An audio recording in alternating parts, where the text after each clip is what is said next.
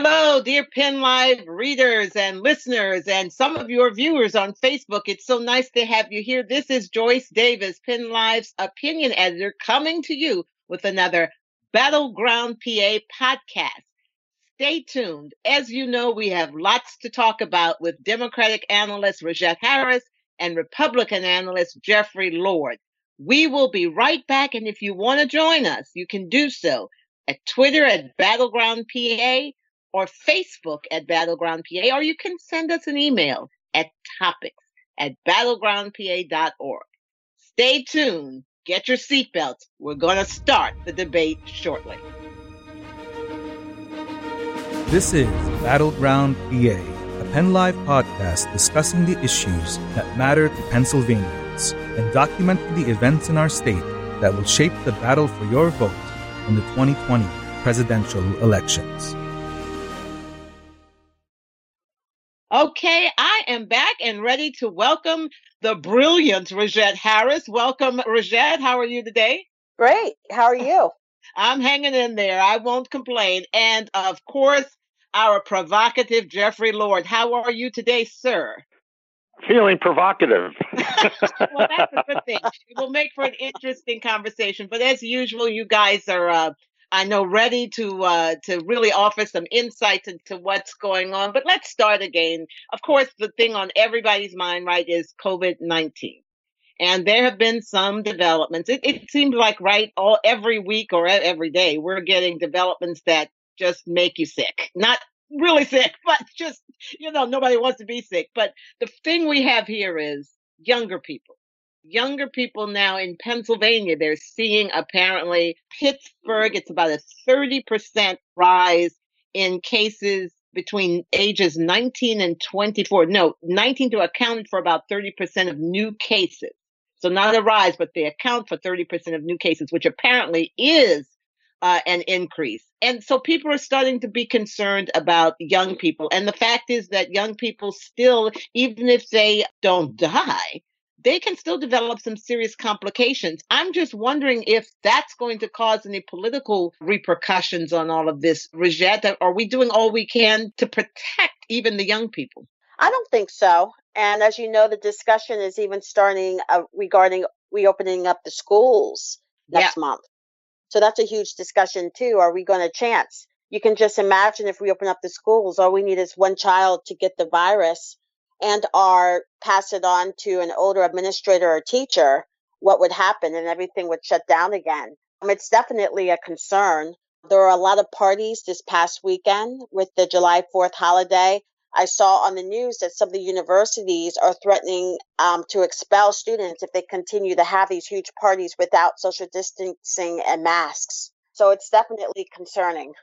Yep. I mean, I'm glad you went there. I would because this is really a debate now whether these schools should open. Look, we were all young ones. You're still young, Rajette, and you know that young people simply frequently don't follow rules. They just are uh, can can be undisciplined. Let's put it that way. That's what youth is. It's learning how to be self-disciplined. Right? I mean, Jeffrey, I don't know if you can remember that far back, but, but aren't you concerned about about the young people. Yes, and I, I have to tell you, my knowledge of, uh, in, in a formal sense, of how to deal with this in schools is limited, and I'm aware of it. And so later on this morning, I'm having a conversation with a member of my family, my cousin's uh, middle daughter, who is both a mom of a 10 year old boy and a seven year old girl.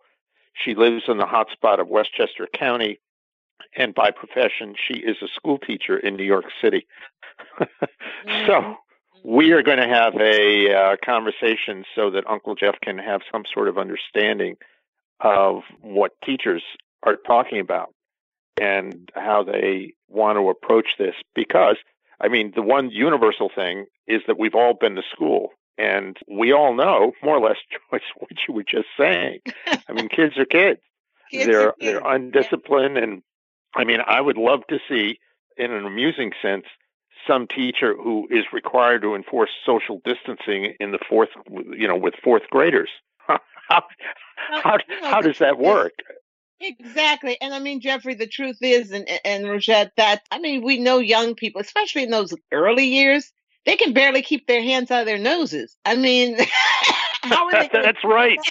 I mean, that's just the truth, you know. And I mean, you. This is why so many young people, young uh, kids, bring diseases back home to their families. We we hear all the time about people being sick because their their kids are in kindergarten and they're sharing all of this stuff. So it leads me to this question: What is going on that President Trump would push for these schools to reopen?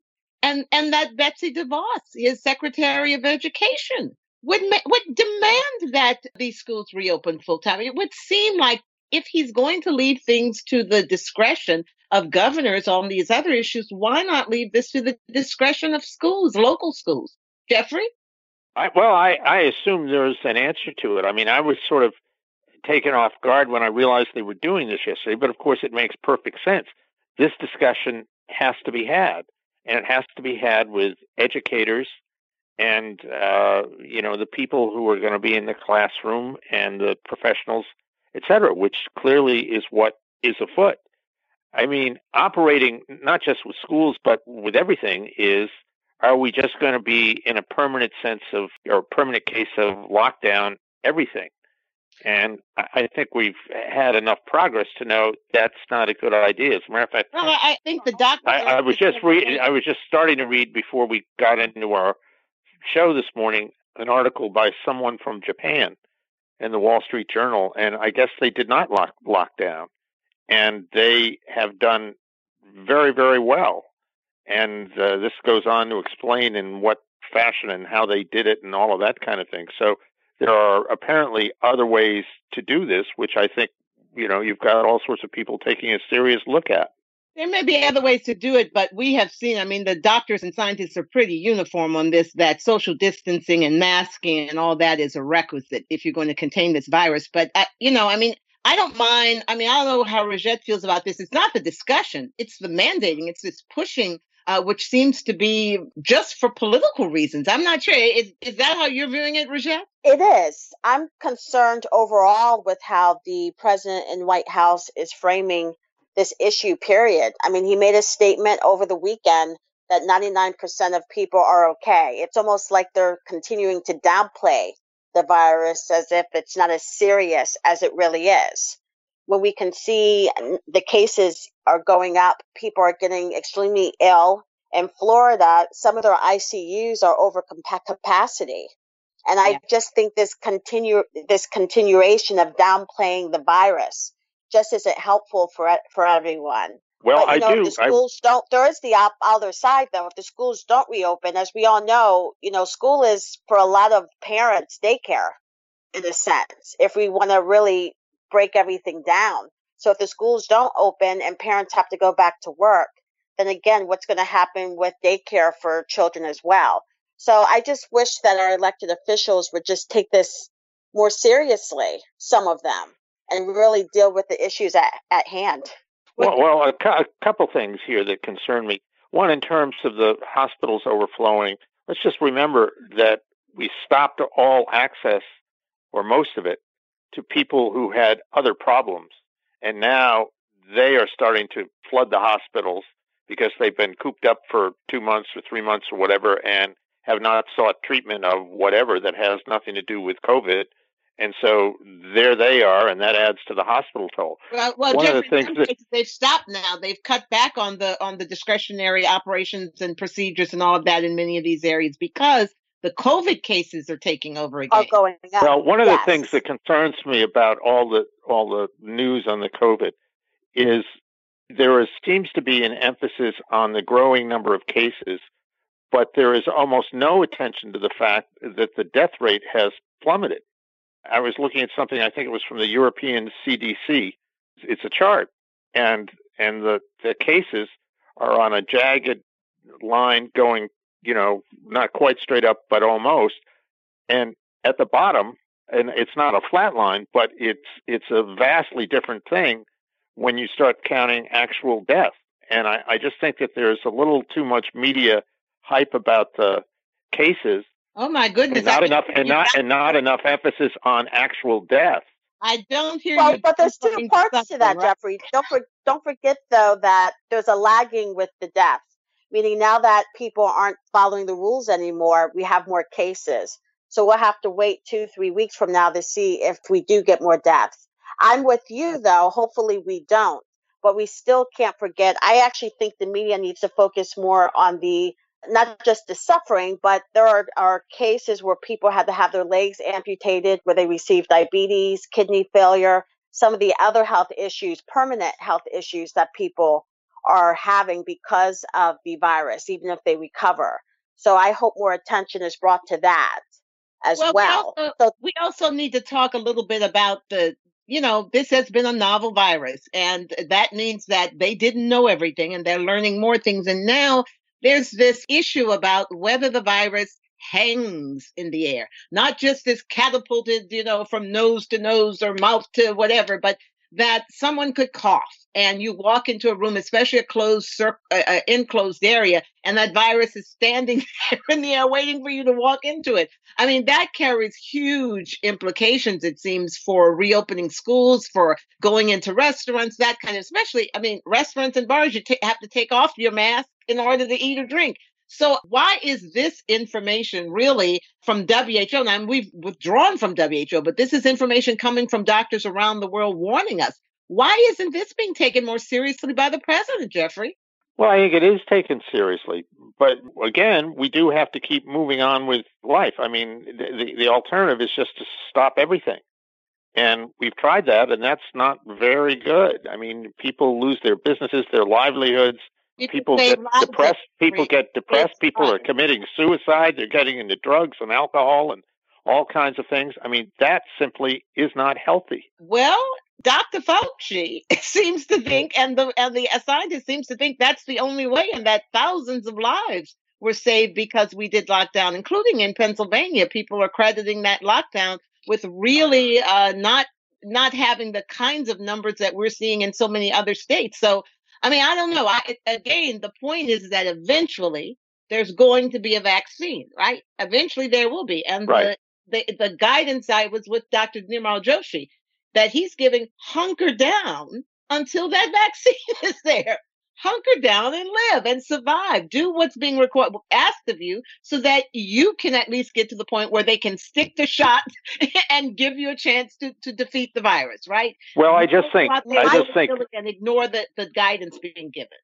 Well, my human... problem still maintains, though, that the president and all of our elected officials need to be examples by wearing a mask when they're outside. Um, now, I personally have gone into uh, restaurants where they pick something up, and I think a lot of the restaurants, at least in the Dauphin County area, are doing a very good job as far as all of their. And this is just the ones that I have been in. All of the employees had masks on. People were sitting at tables more than over six feet from each other with the social distancing, whatnot. And we need to follow these rules if we want to be able to keep businesses open and then people keeping their jobs, which is why I don't understand why from the, from the top, from the administration that they aren't, I don't want to say forcing, but encouraging people to wear masks. Now, I have noticed that other people within the Republican Party are finally breaking rank with the president, wearing masks themselves and encouraging people in their states to wear masks. And we need more of that from our elected officials on both sides. Well, we'll get to breaking ranks a little bit later because that's another issue I wanted to discuss with both of you. Um, uh, but but let's let's focus on one the vaccine issue here. I see that there at least there's a story that says China is leading in the vaccine race. Now, I just want to hear your thoughts on this. What if China gets the vaccine first? Do you think they would share it with the United States considering what's going on? I mean, what what are your thoughts on that, Jeffrey? Should we play nice nice with China so if they get the vaccine first, we can get some of it? I am just concerned about anything dealing with China. I mean, let's not forget here, we, and I don't just mean we in terms of the United States, I mean the entire planet is in this situation because of China. They got this problem. They didn't say anything. They misled the WHO, or the WHO allowed themselves to be misled. You know, there's no human, it doesn't spread through human contact and all this kind of thing, all of which was 110,000% wrong.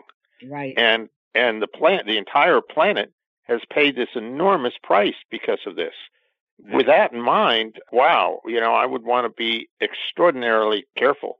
So you know, if, if we if we've not learned anything, it should be we should be self dependent here on everything, you know, instead of depending on China.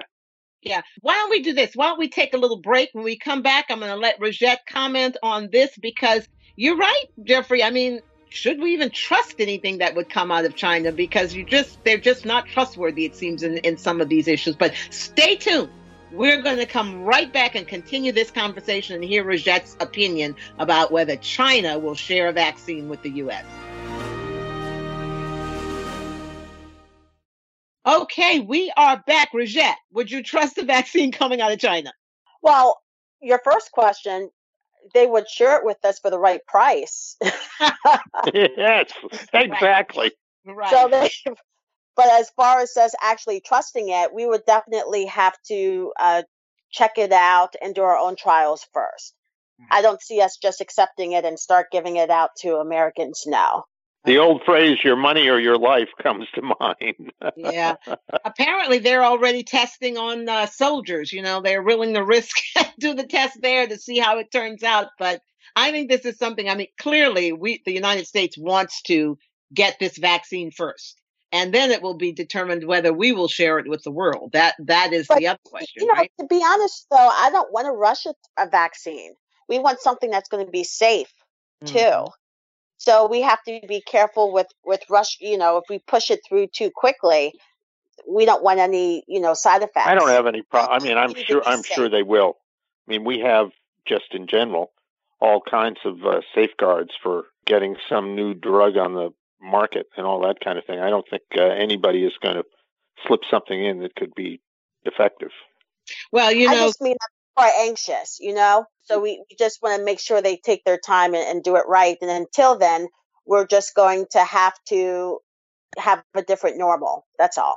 Well, people do point out what happened with the polio vaccine, that the initial one that came out really was defective and ended up killing children and had to be, you know, revised, so to speak. So it is something to be to be a concern of, especially since there's such a rush people really want to try to get this and they are cutting corners they are cutting the way this normally is done but uh, again with the conversations with the doctors they're now not seeing a vaccine that would even be you know verified before the beginning of the year and then it takes probably another year before it gets mass produced so that average people. So we're in for the long haul it seems with this thing but it but i think the one thing to keep in mind is that it isn't forever. Eventually, we're going to have it, and that, as they say, hunker down until they do. But let's move on. Let's move on, guys, to some other issues. Let's let's talk about Joe Biden. You know, as, as Jeff and in his basement or whatever. But we aren't hearing much of him, and we still don't know who's the. Is he ever going to pick a running mate, Rajette? Come on, what's going on? He said yesterday by August 1st, uh, we will know who his running mate is. And actually, Joe Biden and Vice President Pence, they're both going to be in Pennsylvania Thursday mm-hmm. of this week. So he's venturing out.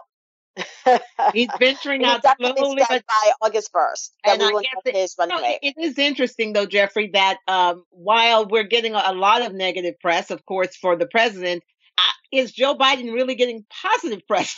He's really the answer. I, I don't know. Well, when you when you, I, I mean, because of the very bizarre nature of the situation we're in, there is a legitimate reason for him to be in his basement. But I do think that that has sort of been eclipsed to some degree by the political consequence that they feel keep him out of the public eye as much as possible and just just don't go there. Now, I will say I will defend him on the vice presidential thing. I mean, I, I, I not only know from my reading of history, but being at Republican conventions and, and having seen this happen at Democratic conventions, there have been plenty of occasions, and I would venture to say most of them, where the vice presidential nominee is picked in a rush mm. in some smoky hotel room at the convention. We have, thank goodness, I think, gotten past that kind of craziness, and there is in both parties there certainly was with uh, picking Vice President Pence, and I think certainly with Hillary Clinton picking Tim Kaine, a, a deliberate, process, vetted sort of way to go about this. And uh, I'm sure that's what the. I think I'm, well, I'm just sure that that's what the Biden people are in the process of doing, and I think that is the right way to do it. well, and I think things have changed too. And I, I have no inside knowledge of this. I want to I want to put that out in the front.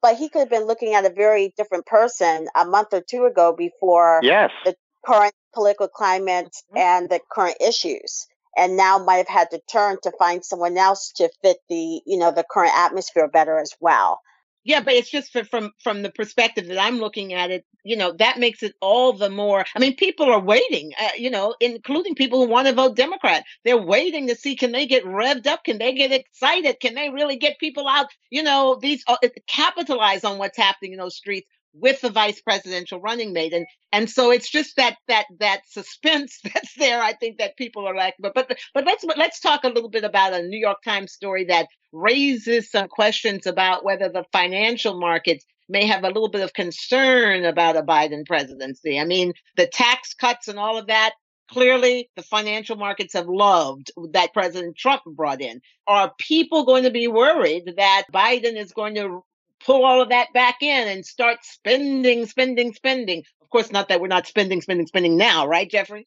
Well, yes, they are going to be concerned, and that is, I mean, in fairness, again, God, I can't believe I'm fair to Joe Biden oh, twice in one, this is a new one day. podcast. uh, that what you know, alert the media. But in fairness to him, I mean, he has said, yeah, that's exactly what he intends to do. He intends to take back the tax cuts, and he intends to spend and I mean, this is traditional boilerplate, if you will, Democratic Party policy. He's your basic traditional boilerplate Democrat. So, yeah. So what happens is, you know, the old law of physics, every every action has an opposite and equal reaction. Uh, yeah, you can bet that at some point this is going to be sinking in, and I think it's already started with people in the investment community saying, "Whoa, wait a minute here. What if he actually wins?" What is what happens to my investment? Another, another way of looking at it is he's taking money away from the millionaires and billionaires, people and companies and corporations that don't need the money, and giving it to the working person. You know, people who actually need money. And, and, and I'm being serious about this. Like people lost money with these tax cuts as far as even uh, deducting student loan interest, things of that na- things of that nature. We saw that with the stimulus package. There's no oversight.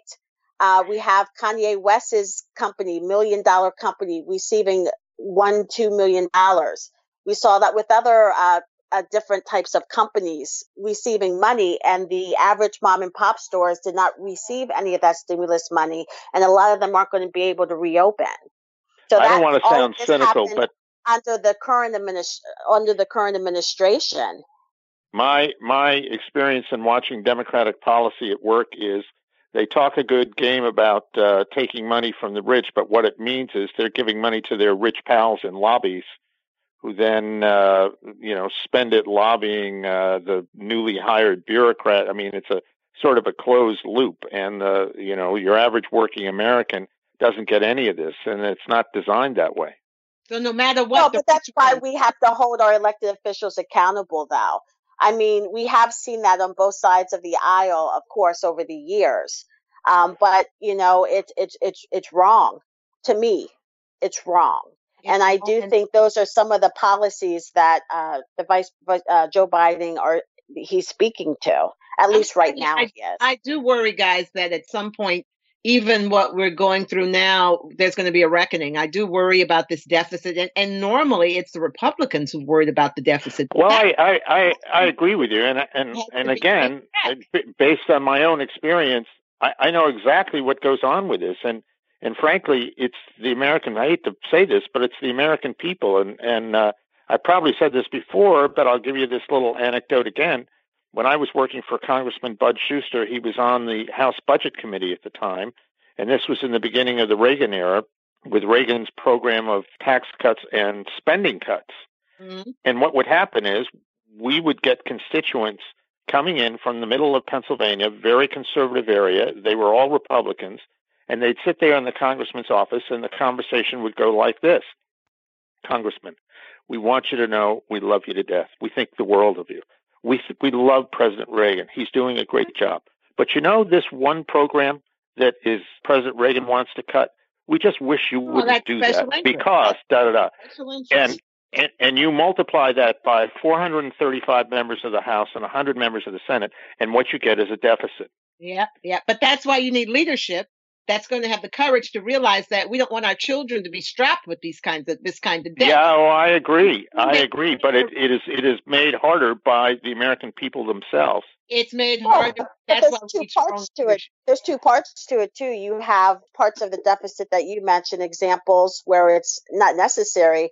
But when you're in the pandemic such as this, just like they're considering another stimulus package, you can't close everything down also and take away people's jobs, but not help subsidize their lives until things can reopen. So, you know, there is right. some validity to some of the deficit. And I'm not justifying all of it, but we have to remember the time that we're living in right now. And the government does play a role to keep people, especially these small and these small businesses afloat until until things can right get now, back to normal. The time that we're living in right now requires really strong strategic leadership at every level. And I'm just afraid we haven't seen it. But let's move on. let's move on to discuss the issues that uh, we see being uh, brought up regarding President Trump again. We got a new book out. We had Bolton's book that about in the room, and now we have a book from his niece, his his brother's sister. And I have not read the book. I've read these excerpts in the New York Times stories and all of that. They're out there, several of them. And it does not paint a very good picture of the president, at least as a person, as, as, you know, I mean, she, um, she has some calls him uh, the father a sociopath and says that uh, the President Trump himself is is uh, has psychological issues. She is herself a psychologist. Jeffrey, is this going to help the president? I, I don't think it means anything. I mean, these kind of books, forget Donald Trump for a moment, but these kind of books, presidents in general and public figures in general, they appear and they vanish. And in the case, particular case of Donald Trump, this is somebody, forget being president. This is somebody before he was president who was so well known, every inch and crevice of his life was so well known to the American people, and they elected him anyway. This is not going to make any difference whatsoever. And all I can say is just in general, there isn't a family in America anywhere where if somebody were feeling disgruntled with other family members couldn't go out and spread if they had uh, that kind of press attention embarrassing stories about mom or dad or brother or sister or cousin who said A, B, or C, and they're an idiot and da da da da da. I mean, this is human nature, and she doesn't like him. So, newsflash. She doesn't like I mean, him, but she is a member of his family, close to it. I mean, his niece. But I don't know. I mean, Jeffrey raises a good point. One of the things we're hearing is that whoever's with Trump doesn't care. and whoever now people who are against him have already made up their minds they they don't want i mean do you see this changing any minds Rajette? The book, no. Um, to be honest, she confirms a lot of what we already know. He's mm. a narcissist. We know he's a narcissist. He revels in being a narcissist. He doesn't have any empathy. Well, he's shown that through this coronavirus epidemic. So she really, in my opinion, confirms a lot that we already knew about him. I, I just think she gives backstory by connecting it to his father as the one who made him that way. And as we all know, our our parents shape us good, bad, or indifferent. Um, so she just kind of adds that little backstory. But as far as the book, uh, you know, shaping the election, no. All right. So this the only thing the only thing I would disagree on is that this notion that he has no empathy. That's just not true, and I've seen it firsthand. Mm. Well, I wish he would show it to the rest of us. I mean, you know, this is somebody when he got to know me and found out that I was taking care of my. This is somebody who would call and ask, "How is she?" you know, send me notes, handwritten notes, that kind of thing. Well, that's I very mean, nice. I'm glad we should share that because, as she says, we would love to see that side of him. Some people are, have not been able to find it. But the, I will end on this. I mean, I do wonder, though, Jeffrey, and I'll let you, if we do see some peeling away of the president's support, political support, even amongst Republicans. And I, I bring that up because I've gotten this, which is published right now. I just, um, it just posted betrayal of principles. Well, this Republican former Congresswoman Claudine Schneider, she is with Republicans for integrity. well, I don't I, I, She's a, she is a former Congresswoman and quite respected, and she lays out some issues here that are causing her some ethical and moral concerns. And I'm I don't know. I think I forwarded it to you so you could take a look at it. But I, I laugh. I haven't seen it, but I remember Claudine Schneider, and she was no big fan of Ronald Reagan's either. So enough well, said as far as I'm big concerned. Fans of Ronald Reagan. That has nothing to do with her statements here. The statements here clearly point out that she's worried about corruption and abuse of power. She's worried about his relationship with with uh, well, she's worried about spending and the and the ACA, the Affordable Care Act for sure. And she's concerned that Republicans have not taken the charge on on on addressing these healthcare issues in the middle of a pandemic and she goes into the Taliban and the, the ignore it not being able to accept that Russia is is trying to hurt us in in Afghanistan. I mean, these are concrete things that she lays out. You don't have any concerns that this is going to resonate with some Republicans, aren't you? Seeing some defection? No. Okay. No. No. I, I mean, this is the typical liberal Republican stuff that they've been throwing against Republicans from Barry Goldwater to Ronald Reagan and now to Donald Trump I mean, Thomas E. Dewey was like this back in 1948, going after Robert Taft. I mean, this is a long history of that sort of side of the Republican Party. Have you been, have um, you been able? Did did the Republican liberals, as you call them, vote for Trump, or did they not vote for Trump last time? Oh, I think there are a lot of them that didn't vote for Trump. Okay. Absolutely, I think they voted for Hillary. Yeah, is this? Are you going to pick up these these Republicans? Are you going to pick up these voters? Well, we have to give them a reason to vote our side rather than stay home, and we're definitely going to fight for their votes. But you know, the Trump is going to have to expand his his base from last time, and I don't feel or see him doing that. You know, this is yet another example, a growing trend of prominent Republicans, past and present, that are openly saying they don't they're not supporting uh, the president again this year. And you know i i can see the the the, comp- the uh, campaign continuing to sort of dismiss these individuals but you you can't. You know he's going to need every vote he can get.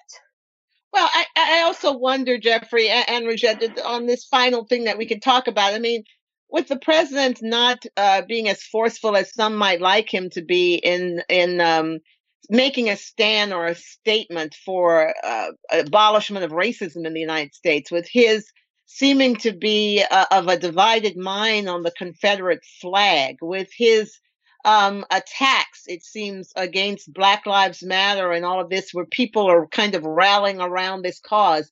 I mean, isn't there some concern that he is going to have to at some point say something that convinces people that he is he is not a racist, right, Jeffrey? I mean, he well, needs. Well, you know, he said this. He said this kind of thing over and over and over and over again, and people just deliberately. I mean, in the case of the Washington Post, I, I mean, they just flat out lied about his uh, speech at uh, Mount Rushmore. I mean, I read every word of it.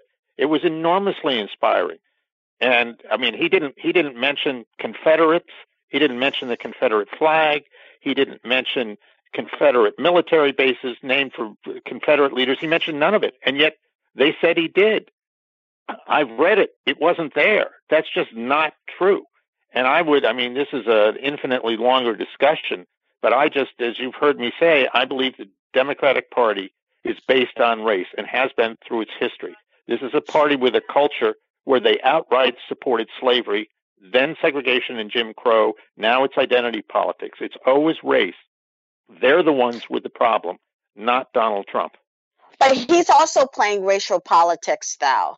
You can't you can't deny that he's uh, he's he's.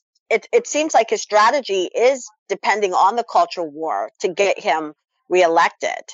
You know, he says one thing in one speech, and then five minutes later he's tweeting something just like he tweeted about the NASCAR uh, situation with the news. He's always uh, tweeting his support of keeping the Confederate flag.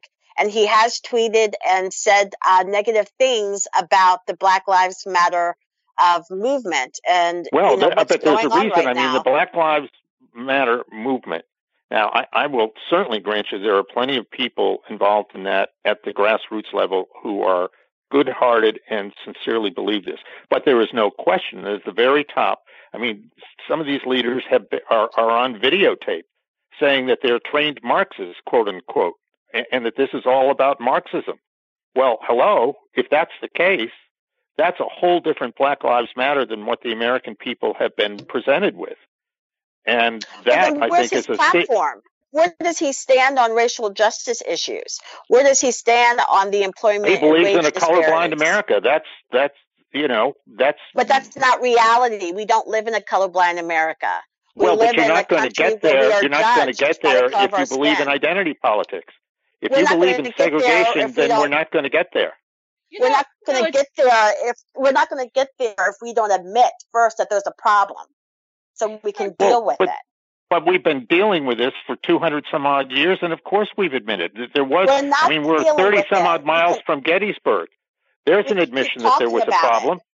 What? We keep talking about it. We're not dealing with it because the st- statistics don't lie. We do have wage and employment disparities. Education is well, different. but you have wage and employment disparities uh, with white people, just with white people. I mean, that, that you can't perfect. Jeffrey, but they are not Jeffrey, but I know I know you're not arguing that there's not racism in American society that has hurt black people.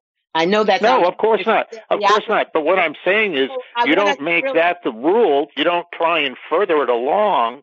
You you you've got to get away from this. And over time, for 200 some odd years, we have been getting away from it. I never have understood, uh, and I want you to use this opportunity as we close to really explain because I, I know you've thought through it. And when I hear identity politics, I just don't understand what you're talking about, honestly. I have an identity and I vote that identity. I'm an African American woman. You know, I, uh, you know, eh, was from the South, moved there. There are things about me that are my identity, and I vote according to my values, my ideals, my. So that is my identity. So I do care about people who speak to my identity. What's what? I, I just believe well, but so politics. But so does David Duke. So did George Wallace, and that's what that's why I believe so strongly that this is wrong. I mean, I think everybody in America is built around a set of ideas and ideals. It is not supposed to be built around race. That wasn't for everyone, though. This country was built on separating people by race. That's the problem. Right, and that's we and, and that's dealt with it. And that's We're what's wrong with it. But we but have been continues. dealing with it. We, we passed. We, we passed. It's just changed. It's changed. We, it's more subtle now. We see it with bail reform we uh, with bail. We see it with uh, sentences. Again, and, and who's the not, president who passed with, uh, criminal justice reform? That would be Donald Trump. working with Van Jones. A, that was a bipartisan measure, yes, and it's a start, but it doesn't get us nearly to where we need to be. Whether you want to admit it or not, we have not just racial but also gender disparities in wages and employment. Education is different depending on what zip code you live in. We do not have equal funding of our of our schools. These are just issues that continue to, we continue to perpetuate, and until we accept it, we're never going to deal with it. And I just well, I mean, a, a lot of the things Party, that you talk about like, have to be like dealt with at a local Democrat level. Party focuses too much on race. I think the Republican Party ignores it, so they don't have to deal with it. Well, I, well we're going to have to I, leave it there. We're going to have to leave it there, but this conversation has to continue. Do we have Do we have the rest of the year to talk about this? we, we, do, but it, but it is an important one, and I really want to try that because I think Jeffrey that what you're saying, you're asking for an ideal where people are looked at and valued, and that people, you know, aside from races, I get that, but it is also, I mean, I think what what the the message out there is that we're not there yet in American society in reality. So we're going to have to figure out how we work together to get there. So with that, I'm going to thank you both, Jeffrey Lord, representing the Republicans, and Rajette Harris. And you know, you know what? We're going to continue this on our Facebook Live discussion on Thursday. So goodbye until then. And again, if any of you want to join us, you can do so at Battleground PA on Facebook and Twitter or send us an email at topics at battlegroundpa.org. So until next week, have a great day and stay safe. Bye, guys. This was Battleground PA Be sure to rate and subscribe to us so you don't miss a beat. Have an idea for an episode? Tweet us at BattlegroundPA or email us at topics at battlegroundpa.org. Meanwhile, stay in the know between episodes on PennLive.com. Battleground PA is hosted by Penn Live's opinion editor, Joyce Davis, and is produced by Penn Studios director Salim Michelle McClouf and edited by Martin Boutros. More info and past episodes can be found at battlegroundpa.org.